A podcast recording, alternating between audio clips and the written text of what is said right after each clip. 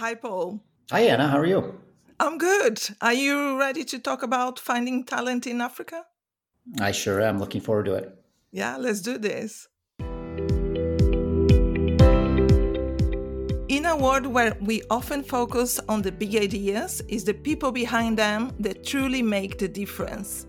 But how do you find and develop the right talent in a continent as diverse and dynamic as Africa? I'm here today with Paul Breloff.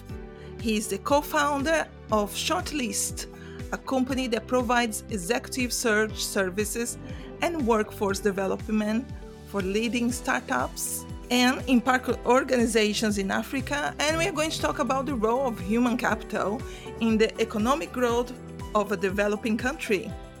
Welcome to the podcast, Paul. Thanks, Anna. It's great to be here. I was trying something different today. This particular intro, I had ChatGPT to write for me. ChatGPT is getting too smart, too smart. it's true. It's true. He got it almost right. I don't know. Mm-hmm. Maybe people can leave in the comments what they thought about this intro. Yeah, so I'm really curious to talk about finding talent in Africa is a subject that I haven't talked much or if anything here in the podcast. And i'm really keen to learn. I'm going to learn from you today. And i'm going to learn as we go along and to know a little bit more about you about shortlist the work you guys do in africa.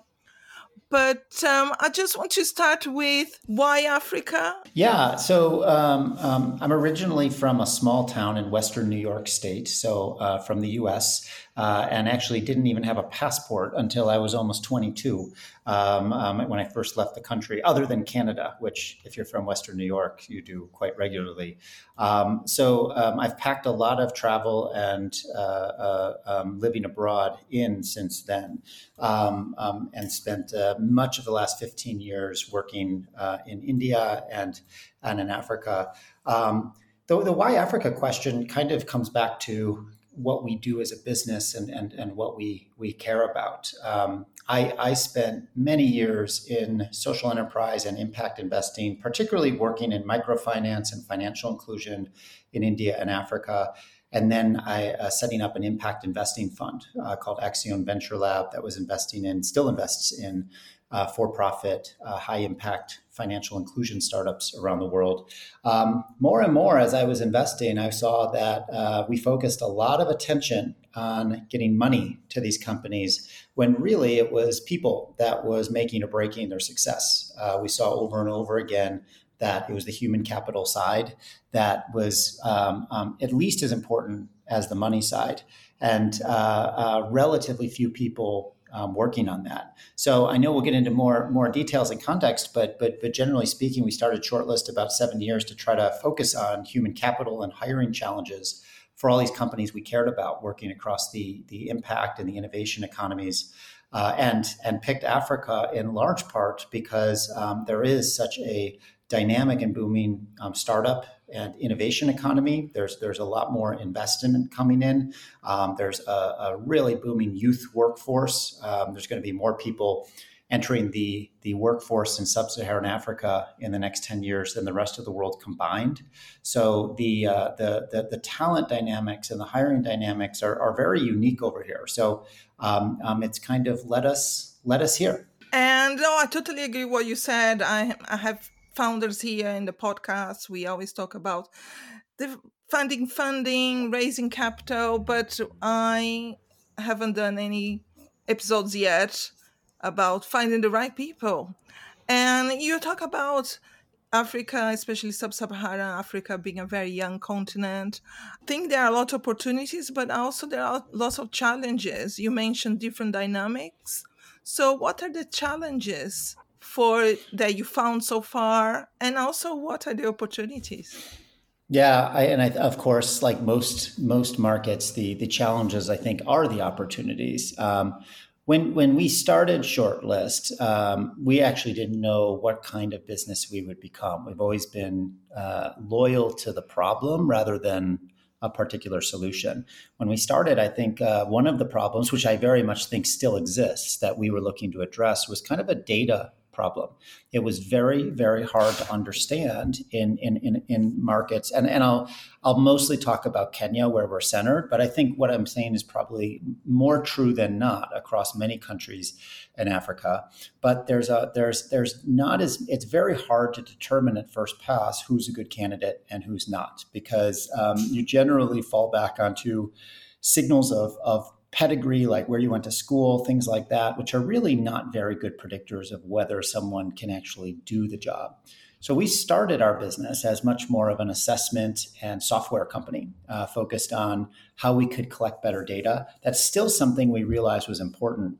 But as we've gotten uh, uh further along, we realized that as we talk to more and more companies, often what's needed is a much more hands-on approach and a much more evolved, uh, involved approach um, end to end.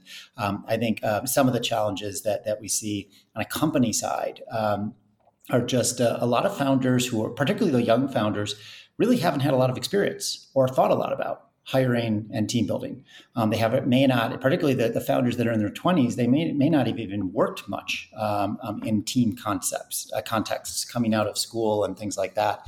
And uh, whereas there are hundreds and hundreds and hundreds of blogs about how to raise your first financing round, there's comparatively very few blogs and uh, wisdom and guidance about how do you build an early team when you're young, when you don't have a brand, when you don't have much money. How does that work? And so I think uh, um, there's there's a big kind of like experience and know-how gap um, that we like to try to fill as an advisor and as a partner uh, um, to these companies. Um, there's of course uh, um, um, not as easy and transparent of talent markets. Uh, it often takes a lot more work to dig into who's good, who can do these jobs. I think in the U.S. Um, um, and and Europe, uh, um, there's there tends to be a lot easier time finding very quickly someone who's done every specific job under the sun.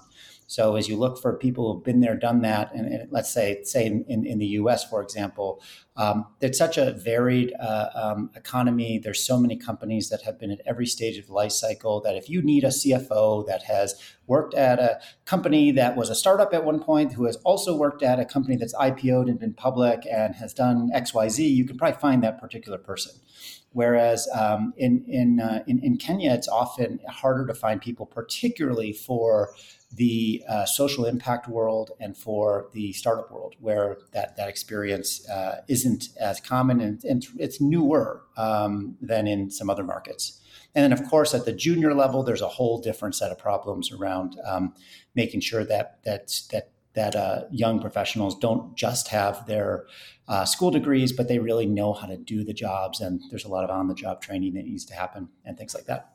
Yeah, I'm I'm curious about the type of companies you work with because let's say a tech company is a very lean team. You can start a company with uh, you know maybe just the founder and just a few people whereas a company that provides services let's say a call center requires lots of people so what would be what's the difference between finding talent for a tech company and let's say a company that is not a company that need more people like services or impact organizations like you work with I, th- I think the, the, the basic process and the basic challenges are, are pretty similar. Um, I think, of course, the difference is what skills you're looking for, and I think in Africa, uh, um, uh, at least in Kenya, but I think this is this is broadly true there are very few companies here that are pure tech.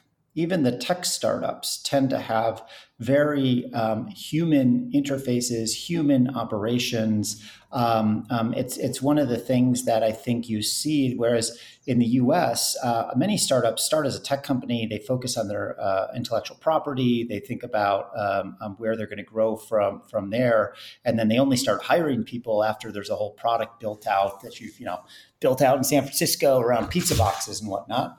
Whereas, whereas oftentimes the companies I interact with, both as an as an investor, which I still do a bit of, and as uh, as a um, in my role at Shortlist, um, very often your your need to build the business first, and the product and tech come later. And the product and tech are enablers to building a good, successful business. And so I think the uh, the, the, challenges can be the same. Uh, um, all these companies need to figure out uh, uh, f- find the folks that, that, that can do the job. And oftentimes you're finding folks who are doing the job for the first time. Um, so the way in which you evaluate potential um, using different kinds of tests for competency and work samples and making certain kind of leaps and assumptions about what people are going to be capable of. I think that's that's one of the uh, challenges. It's also one of I think the opportunities to get more people access to great jobs. Yeah, yeah. And I'm still talking about the type of companies I mentioned at the beginning, impact organizations. You guys, Shortlist, are more specialized in this type of companies. So, but what's an impact organization? Let's say, or it could be many things, but how do you define that? I got into one of the turning points of my career was almost 20 years ago now. I was part of a group that was starting a community development bank back in the US that was trying to be a for profit bank, but was very much trying also to serve social objectives around providing much needed financial services to households, to NGOs, to small businesses. And I think that was the one of my first experiences that's led me on the next you know 18 20 years of my life around how, how do you build businesses that are are addressing a significant social problem or um, global problem. And so um, you know there was a time in my life when I, I, was a little bit more radical and and thought capitalism should be teared down torn down. I now think that uh, um, um if you really want to have an impact, it's best to work with markets rather than against them and find these companies that are figuring out business models that are addressing some unmet need in the market. Um, what this means for us is that very often the companies we work with are usually uh, for profit companies. Not always. We work with a fair bit of NGOs and foundations, but a lot of the companies are for profit, but but they have a social uh, uh, mission that might be around providing education to low income households, might be about providing health access um, to low income households, might be about credit to small businesses, um, um, insurance to farmers. Uh, um, um, so, uh, solar energy access and and and clean and clean lighting and cook stoves and you know all of these different areas where uh, there's an unmet need there's uh, whether they're poor customers or small businesses they still have buying power and they need something and they're willing to pay for it the innovation comes and how do you get something to them in a way that works. And we get great joy out of helping those companies achieve their mission um, and and helping with the the hiring and the people side of it. Yeah actually that brings me to my next question. So do you want to share some of these happy stories these success stories where you guys came in and solved a problem these companies had? On the company level, um, I think the work we do on executive search is very much focused on finding these critical, uh, um, high leverage leaders um, who can come in, oftentimes as C suite or C minus one positions, to kind of come in and drive the growth of the company every time we make one of those placements, as long as it goes well, which they usually do, uh, we have some mm-hmm. some misses, but generally um, we are able to, to see and hear about the ways that these these placements unlock a whole new growth growth trajectory for a company. And any anyone who's been in a small startup who got their you know amazing chief product officer in, or amazing chief technology officer, or an amazing COO. Um, they can really, uh, you know, even just like one or two people in an organization, and particularly at early stages, can really shift and drive uh, changes. I think at an industry level, we also work a lot on workforce development that focuses on trying to make sure young people are aware of and prepared for and getting access to careers of the future. So um, um, I'm really proud of the work that we're doing across the clean energy and climate sectors, uh, where you know there's estimates that that Africa needs to see 50 billion dollars or more per year in investments to really uh, um, um, capitalize on the opportunity ahead of us with with a green economy and green growth if those investments are not paired with the right uh, talent and human capital and skills and solar installers and wind turbine engineers and everything else we need, these investments are going to fall flat and we're not going to be uh, capitalizing on the opportunity. So we run a variety of programs that are focused on um, raising awareness among young people and getting them excited about jobs in the green economy. We, we, we run training and often in partnership. We, we help evaluate for where people might fit. And then we actually place people into jobs because I think one of the things we see is that uh, many folks have the foundational skills to fit into work in this space. Um, they just don't have the work experience and they don't have the benefits of on the job practice where you get to uh, um, practice those those technical skills, absorb soft skills, and have something to put on your resume that can be a springboard for the rest of your career. I think we also work a lot in the tech space uh, where more and more young people are finding jobs um, where they're sitting where the, wherever they live, uh, Kenya, Nigeria, Ghana, et cetera, but accessing work um, from employers that are in uh, um, Europe, US, uh, uh, et cetera. Um, one of the angles, you know, I think we, we, we love to just see where the blockages are and where the challenges are. One of the things we've been working on, um, which is kind of kind of strange for us but fun, is uh, is we're noticing more and more people are getting job offers. They're getting they're getting work uh, in, in, in distributed global platforms, but they don't have the equipment to do it. They don't have laptops, they don't have power backups that can guarantee consistent power supplies, they don't have the right monitors or mouses or whatever it is. So we've actually begun um, um, financing these uh, for f- folks who are getting getting work but aren't aren't having the right uh, equipment, and so enabling more and more people to participate um, in the global economy. Yeah. So let's say someone, a young person, just got a job offer but with some infrastructure problems. Sometimes they don't have the right equipment, so you offer some financing towards towards this candidate. That's right, exactly. we and in fact, it's not just the money, but what we're able to do is is uh, um, arrange. Uh, in bulk, uh, access to these devices, so where they're able to get much better prices and luckily, through the benefit of, of, of, one of our funding partners, we're then able to um, supply the, the equipment, whether that's a laptop or, a, or, a, or in some cases a phone or a power backup. We get it straight to their house. Um, and then we, we let them pay back over six to nine months with 0% interest.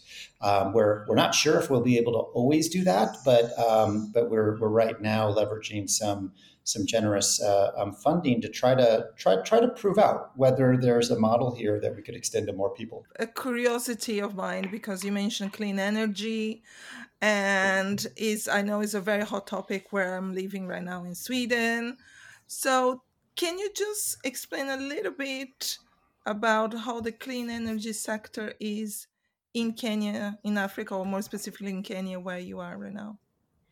Yeah, it, it, it, does depend a bit um, country by country uh, based on whether you're a country that already has been very dependent on, on uh, um, oil and gas or, or coal.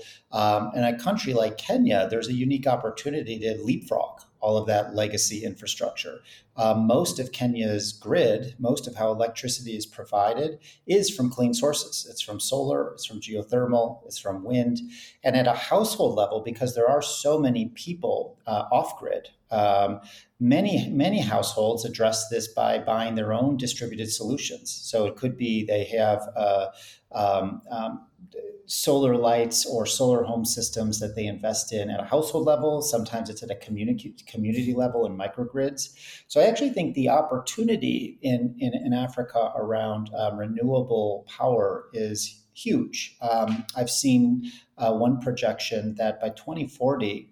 Um, um, uh, Africa should Africa's renewable energy potential would be able to serve the global demand for energy 50 times over.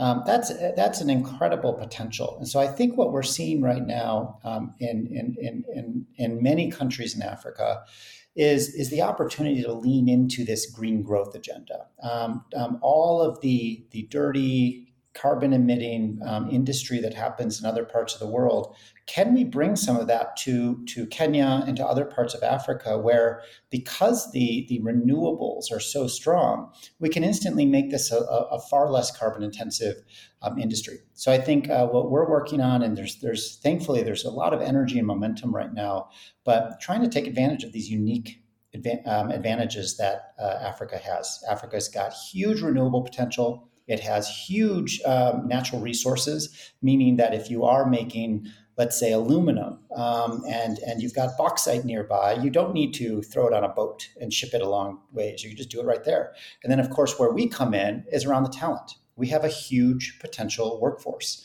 And if more and more of these young people are uh, um, aware of these opportunities, preparing for these opportunities, we can really be ready to step up to the moment uh, in ways that I find really exciting. So even though Africa really hasn't been one of the big causes of the problem, I mean, Africa as a continent is only 3% of global emissions. I think many of us hope that Africa could be a huge part of the answer uh, with with the workforce, the resources, and the and the renewable energy. Yeah, no, that's I find it fascinating, especially what you said that Africa only has the three percent of carbon emissions globally. And now it's time to talk about the future. Your plans for the future. How do you see shortlist expanding? Because EU are in Kenya right now, but do you, uh, do you guys have any plans to go to other countries or maybe other sectors within Kenya? Absolutely. Um, I think uh, first and foremost, our, our mission is to solve human capital challenges for the companies that we care about. Um, these are companies across the impact and innovation sectors, and that will always be our north star. How, like what human capital and talent challenges are coming up, and which ones are we well placed to solve. So, um, one uh, dimension of, of growth is just expanding more across Africa. Um, today, um, we have teammates in uh, Kenya, in Nigeria, in Egypt, and in Mauritius. Um, we would very much like to expand into other countries. We are currently working on the executive search side, in particular, across Africa. Um, not every country, but but we're, we're, we we we have we have done work in, in most countries by, by at this point. Um, so I do think there's a geographic expansion, and then we're always just looking for other innovations, other business lines, and offers that we might be able to make to the market to address pain points. So we are looking at expanding some of the workforce development we're doing into a broader range, a broader array of, of climate sectors. So there's a lot of things across. I mean, we're looking at a moment where every every sector is going to change. Uh, every industry has to change in the next 20 to 50 years. Um, it's going to change a lot of job opportunities, and we want to be ready with the workforce across changes in how we move around, how we build buildings, how we how how we uh, um, produce materials, et cetera, et cetera. So I think that's that's one dimension. Um, we do want to look at other ways to help, uh, uh, particularly young Africans, uh, participate in the global digital economy for work. So um, we're running a number of, of programs around um, um training and access, and I mentioned the, the, the financing to participate and access these global jobs. I think we'll continue to work um, and lean into this trend around remote work and distributed work where people can you know access these what we call any anywhere jobs you know sit sit sit in kenya sit in nigeria work work anywhere. Uh, so i think we're excited about that. And and one of the things i'm very excited about is to start um, helping startups and and and social ventures access uh, more just in time expertise. So we're, we're launching a platform soon that will make it much easier for companies to access uh, more senior executives on a part-time or project-based basis. So, you know, companies that can't afford a full-time senior CFO but want a great local CFO for one day a week or want a great local CFO for 3 months while they get through a fundraise or something like that.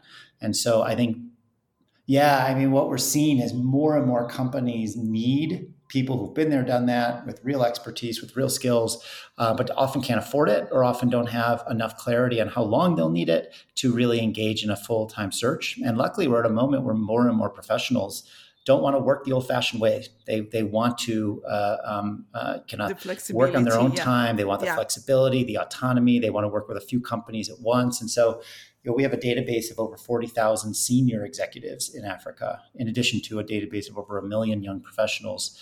Uh, but we'd love to start helping helping companies access uh, um, uh, people uh, when when and where they need them. Yeah, yeah. Any plans to South America? Not yet.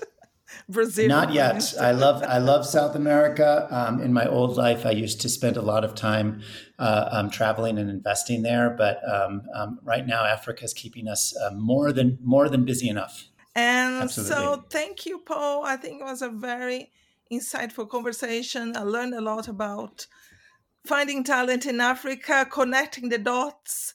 And just before we go, where can people find out more about Shortlist? they can uh, reach out direct to you on LinkedIn? Yeah, our website's www.shortlist.net. Uh, my name, uh, um, Paul Breloff, uh, probably, probably easiest on LinkedIn, um, where we live and breathe as a, as a talent company. But uh, really appreciate the chance to be here. Yeah, welcome, welcome. And I'll make sure I put all the links in the description. So if you want anyone wants to go and reach out to Paul, just click on that. And don't forget to follow this podcast wherever you are listening to this podcast right now. And go check out emergingmarkets.today for more articles, more content about emerging markets and innovation, tech innovation, everything